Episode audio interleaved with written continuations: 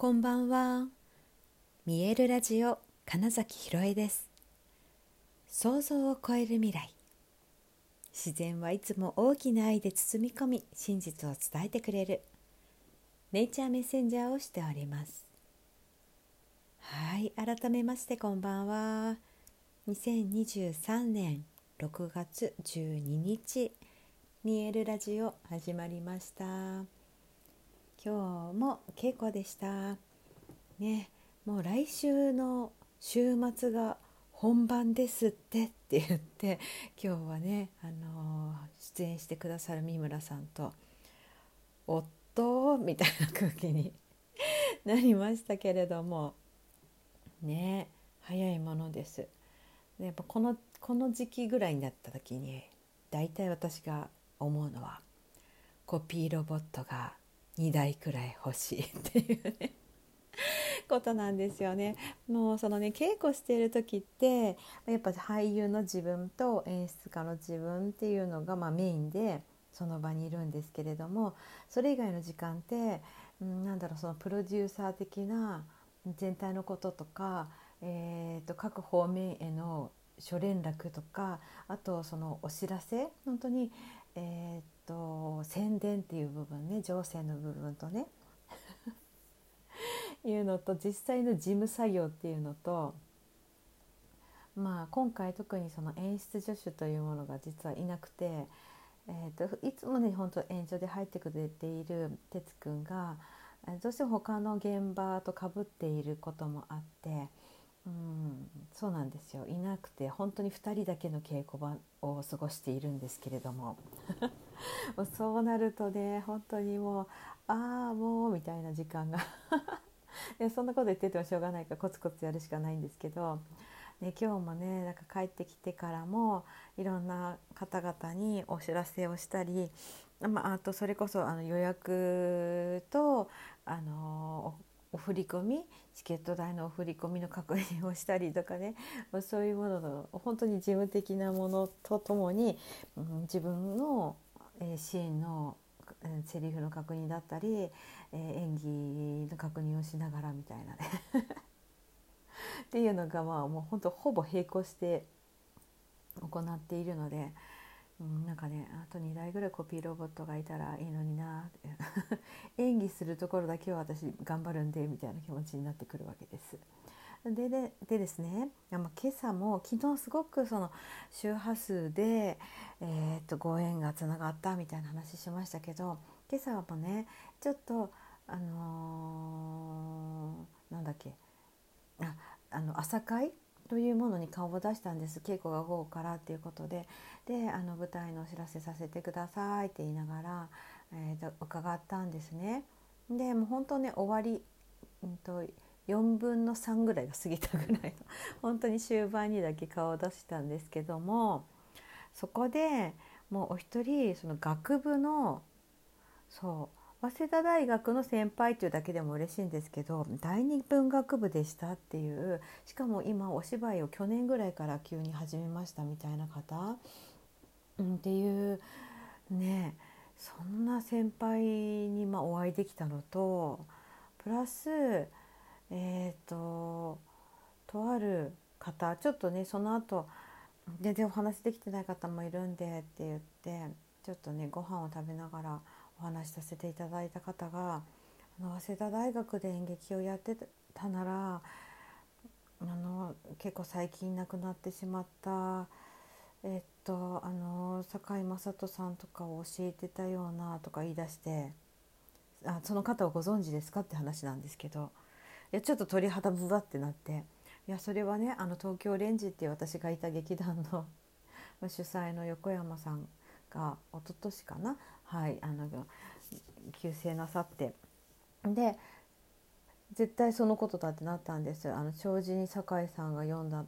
ていうあの何でしたっけっておっしゃるので「あ横山ですか?」って言って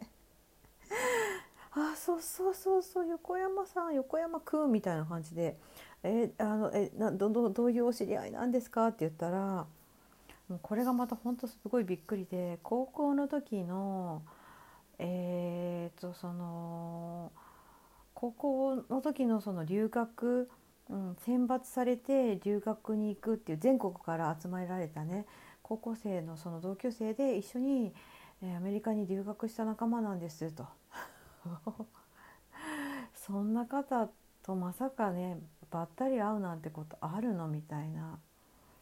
うん、あまりにもちょっとびっくりしたんだけどでもねいやなんかすごく私はそこで思ったのがあ今回のこのミエルの公演に横山さんの応援が来たと思ったんです。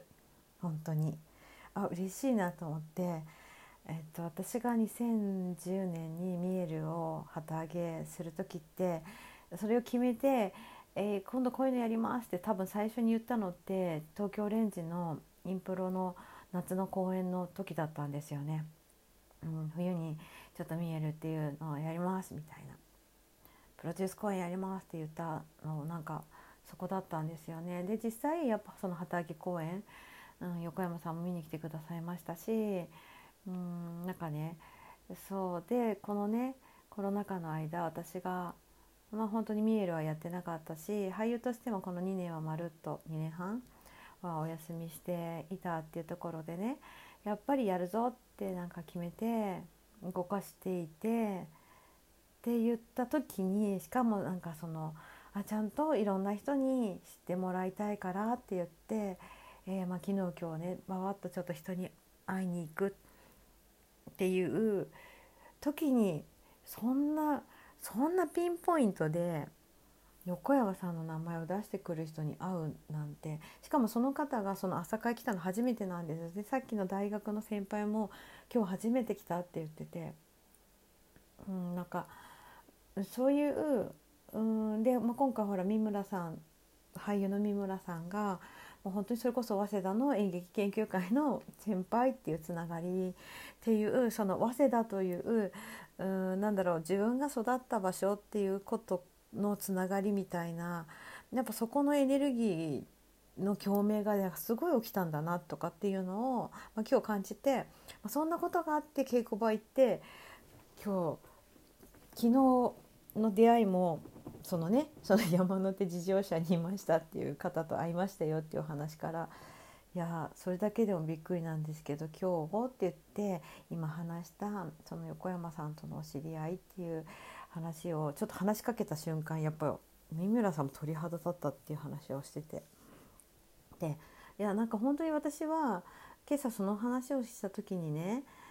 あなんかそのいな肉体としてはいなくなってしまって急だったし、うん、だけどなんか私はよりどこにでも行けていつでもそばにいてくれてる存在に感じてるんですよねって話を実はさせていただいたんですその方にね。で本当にあなんかあそういうことかみたいな本当にそれを信じていいんだってなんか思えた瞬間だったんです私にとっては。だからその応援をしていただいてるしだからこそやっぱりなんだろうその初心を思い出すじゃないけどそこでこうなんか自分に叩き込んだこと？っていうのかな？っていうのはすごくやっぱ大事にしたいしでもやっぱりまた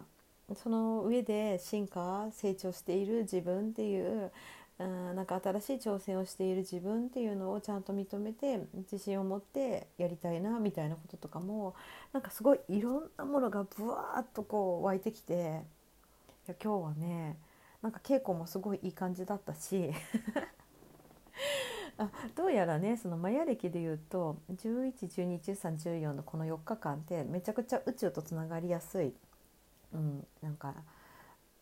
あのカレンダーでいうの真ん中のみたいなところらしくってね。そうそれもああるから余計そういうメッセージを受け取ってるのかもしれないんですがまあとにもかくにもいやこれはとてもいい作品になるという確信がさらに持てたし実際今日の稽古でなんかすごくうーんなんかね一つあ一個上の段階で、えー、とクリエイティブできるなっていう感覚になりましたし、うん、で来来週の末もね、まあ、迫ってるけどまだあるっていうこの期間でかなり、えーなんか、うん、それこそ想像を超える瞬間がすごく生まれそうだなって思っていてね。めちゃくちゃワクワクしましたし。私も自分のシーンのなんかイメージがより深まったし。うん。まあ本当にね。昨日今日のこの流れっていうものを本当にうまく波乗りして、うん、いい感じにね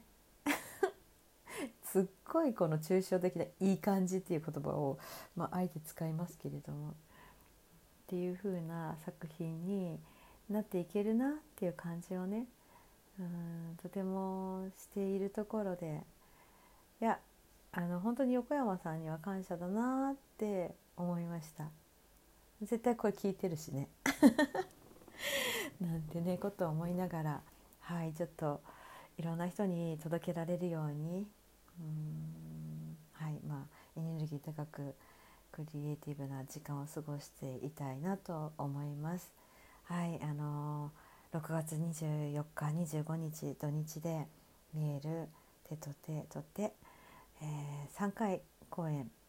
コングセッション別々で考えたら6回公演、はい、全部で300人。伸び人数300人を目指してはい、いろいろ頑張りたいと思います。ご協力していただけると嬉しいです。はい、ありがとうございます。本日もご視聴くださりありがとうございました。2023年6月12日、見えるラジオ金崎ひろえでした。おやすみなさい。